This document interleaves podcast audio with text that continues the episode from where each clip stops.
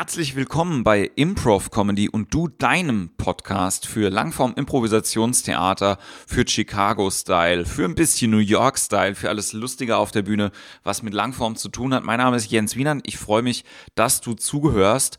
Wir haben lange Pause gemacht mit dem Podcast aus diversen Gründen, aber wir sind wieder da, wir sind wieder am Start und heute möchte ich gerne mit dir über einen Ohrwurm reden, den ich die letzten Tage gehabt habe. Und was dieser Ohrwurm mit Improvisationstheater zu tun hat, das erfährst du gleich, denn die Show geht jetzt los. Improv Comedy.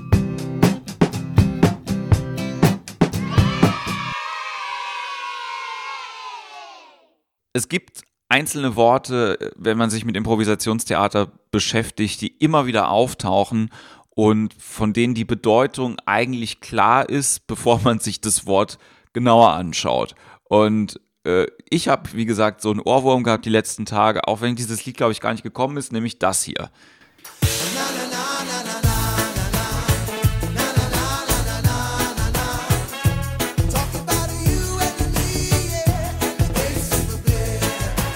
Und ja, ich habe schon mal eine Folge gemacht über Game, aber ich will noch mal ein bisschen genauer darüber sprechen, wie denn Game definiert werden kann und äh, was auch das Besondere ist, wenn wir Langform spielen und was Game bei der Langform bedeutet. In der Kurzform ist es eigentlich relativ schnell erklärt, was Game heißt.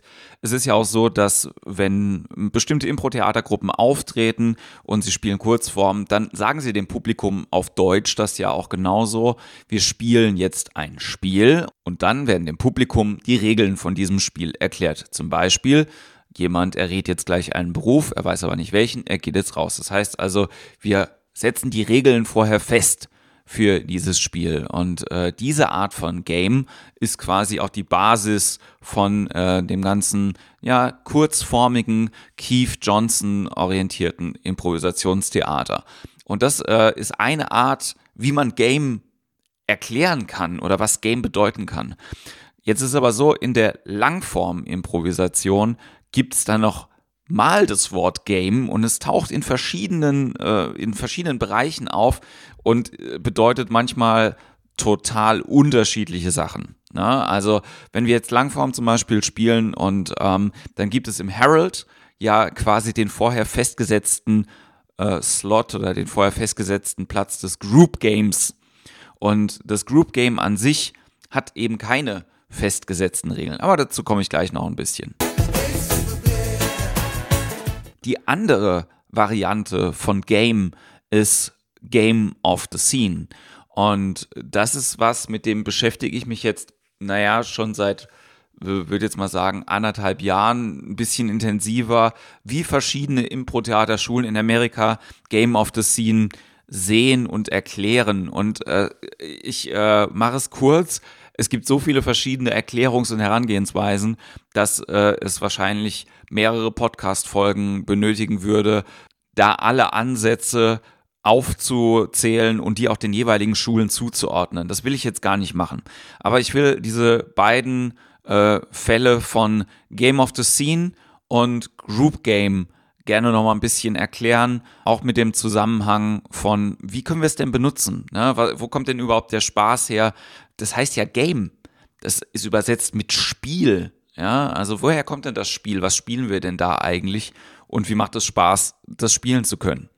Gerade bei der UCB ist es, also bei der Upright Citizens Brigade, ist es so ein Kernthema, über Game of the Scene zu reden. Also es geht viel darum, wenn man eine Szene hat, in der Langform, was ist das Spiel, was innerhalb von dieser Szene zwischen den Figuren gespielt wird. Und im Gegensatz zur Kurzform, wo wir vorher dem Publikum erklärt haben, wie dieses Spiel funktioniert, ist eben der große Spaß bei der Langform, dass wir innerhalb von der Szene erst rausfinden, welches Spiel wir denn überhaupt spielen. Und das Spiel ähm, kann manchmal einen ganz einfachen Namen haben. Und ich sage dazu jetzt mal kurz ein Beispiel für Game of the Scene, was gerade äh, gestern in der Show passiert ist bei uns. Und zwar äh, gab es in dieser Szene eine große Buddha-Statue und die konnte sprechen. Und das war noch nicht Game of the Scene, aber äh, das Game of the Scene war, dass die Buddha-Statue immer so Lebensweisheiten von sich gegeben hat. Also was du heute kannst besorgen, das verschiebe nicht auf morgen. Aber auch so ein bisschen ja, äh, größere Lebensweisheiten. Und vorher war festgesetzt, dass in dieser Szene ein Postkartenständer war. Und das Game of the Scene war dann, dass der Buddha immer mehr Sprüche vorgelesen hat, die eigentlich auf solchen Postkarten zu finden sind. Und nachdem nicht nur Sachen vom Postkartenständer vorgelesen worden sind, hat der Buddha angefangen, auch Sachen vorzulesen, die ansonsten in diesem Raum zu finden waren. Das war Game of the Scene. In dem Moment, wo man definiert hat, ah, okay, der Buddha liest Sachen vor, das ist das, was lustig ist, das ist das, was das Absurde eigentlich ist, ja, zu der Absurdität, äh, dass der Buddha sowieso sprechen kann und äh, äh, lesen könnte und so weiter. Aber das ist in dem Fall noch die Base Reality gewesen von der Szene. Also Game of the Scene findet immer dann statt, wenn man sagt, okay, das äh, ist jetzt eine Besonderheit, das ist das Lustige, das ist das, wo wir sagen, okay, da machen wir mehr draus. Und wenn man angefangen hat, das zu spielen, dann kann man gucken, okay, das sind die Regeln. Der Buddha liest Sachen vor. Das macht uns Spaß. Was können wir da noch machen? Wie können wir das weiterspielen? Und das ähm, ist so ein kleines Beispiel dafür, was Game of the Scene bedeuten kann. Das kann auch ganz andere Ausformen haben. Game of the Scene könnte auch sein, dass zwei Leute immer die gleiche Körperlichkeit machen oder immer äh, den gleichen Fehler begehen zum Beispiel. Auch das könnte Game of the Scene sein. Ich, wie gesagt, es gibt da ganz viele verschiedene Beispiele dafür, ähm, die man sich anschauen könnte. Ich mache nochmal eine extra Folge, glaube ich, dazu, äh, wie man sowas finden kann. Aber wichtig ist immer, dass es eben keine festgesetzte Regel gibt, die vorher erklärt worden ist, sondern dass wir innerhalb von der Szene gucken, was spielen wir denn und wo kommt denn unser Spaß her. Das andere Game, das ich am Anfang genannt habe, ist eben das Group Game.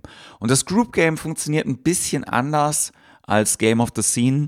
Auch deswegen, weil ich zumindest in IO gelernt habe, dass ein Group Game keine Szene ist. Also, beziehungsweise es hat natürlich einen, einen Platz in der Show, genau wie in der Szene, aber es kann auch ohne einen äh, szenischen Aufbau gespielt werden. Das heißt also, ein Group Game könnte auch äh, ohne Charaktere, ohne Dialog, ohne äh, Hintergründe ähm, gespielt werden. Das Wichtige ist hier einfach, dass mehrere Leute quasi zusammen genauso wie im Game of the Scene, etwas finden, was ihnen Spaß macht und das machen sie nochmal und steigern das und machen es nochmal und steigern das und machen es nochmal und steigern das und spielen so das Spiel damit. Ihr kennt das vielleicht auch bei so ähm, Aufwärmspielen. Ich mache das, ich übe das immer ganz gerne bei Zip Zap Zap. Ähm, wenn man Zip Zap Zap übt, also man steht im Kreis und man gibt sich immer im Zip Zap Zap mit Klatschen weiter, dann kann es sein, dass irgendwann ähm, etwas passiert innerhalb von diesem Zip Zap Zap, irgendwas schief geht. Und dann ist es so, dass man ähm, den Fehler, in Anführungszeichen, dadurch honoriert, dass man ihn nicht ignoriert und einfach weitermacht, sondern der gehört jetzt zum Spiel dazu. Das heißt zum Beispiel, wenn jetzt jemand Zip, Zap, Zap, Zap sagt, dann könnte das das neue Spiel sein, dass es immer Zip, Zap, Zap, Zap heißt. Oder dass, wenn jemand das Klatschen vergisst beim dritten Mal, könnte das das neue Spiel sein. Was auch immer. Also ähm, nur kurz nochmal zum äh, Group Game zu kommen. Das Wichtige ist hier wirklich, dass die Gruppe zusammen Spaß hat. Das ist ein Energiebringer. Es geht darum, äh, Freude miteinander zu haben. Und ähm, wenn man sich überlegt, ich bin jemand, der äh, öfter mal Leute einlädt zu einem Spieleabend. Und da ist es auch so, wir gucken, dass wir wer vielleicht sagt jemand die Regeln auch von einem Spiel, aber das Wichtige ist ja, wir, wir spielen ja, um Spaß zu haben zusammen. Und das ist, glaube ich, auch das, was beim Improvisieren äh, bei einer narrativen Langform oft verloren geht, weil man so im Kopf ist und sagt so, oh, ah, fuck, Alter, wie geht das jetzt weiter? Wir sind so in den Charakteren, in der Handlung. Und deswegen sind diese Group Games als, ähm, als Teil von der Show extrem wichtig. Im Herald haben die halt, wie gesagt, diesen festen, gesetteten Platz irgendwie nach dem ersten Beat.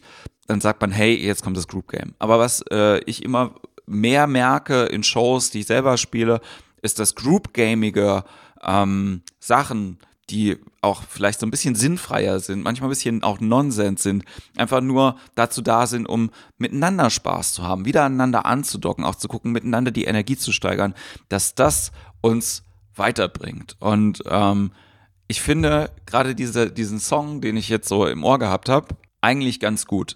Wobei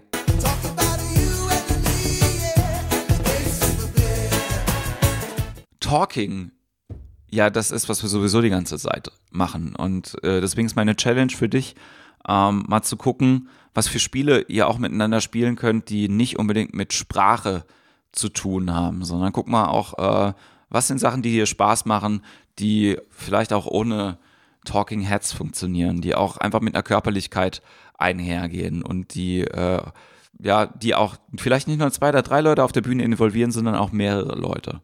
Ja, das ist meine Challenge für dich diese Woche. Ich äh, bedanke mich fürs Zuhören. Ich mache noch einen kurzen Werbeblock an dieser Stelle. Ich möchte hinweisen auf äh, diverse Festivals, die es gibt, unter anderem auf das Festival in Oldenburg, das Spontanol, was am letzten, ich glaube am letzten Märzwochenende stattfindet. Ja, ab dem 24. März. Spontanol.de gibt es da Infos dazu. Und ähm, ich möchte noch kurz sagen, dass ich diesen Podcast gerne weitermachen will und auch gerne regelmäßig machen will. Aber dafür brauche ich Feedback von dir, von euch. Ich brauche ein paar Leute, die das ein bisschen mehr teilen. Uns gibt's auf iTunes, uns gibt's auf Spotify.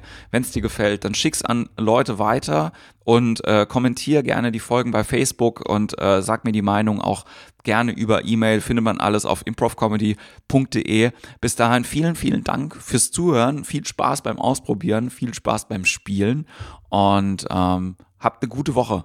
Wir hören uns nämlich nächste Woche wieder bei Improv Comedy. Und du. Improv Comedy.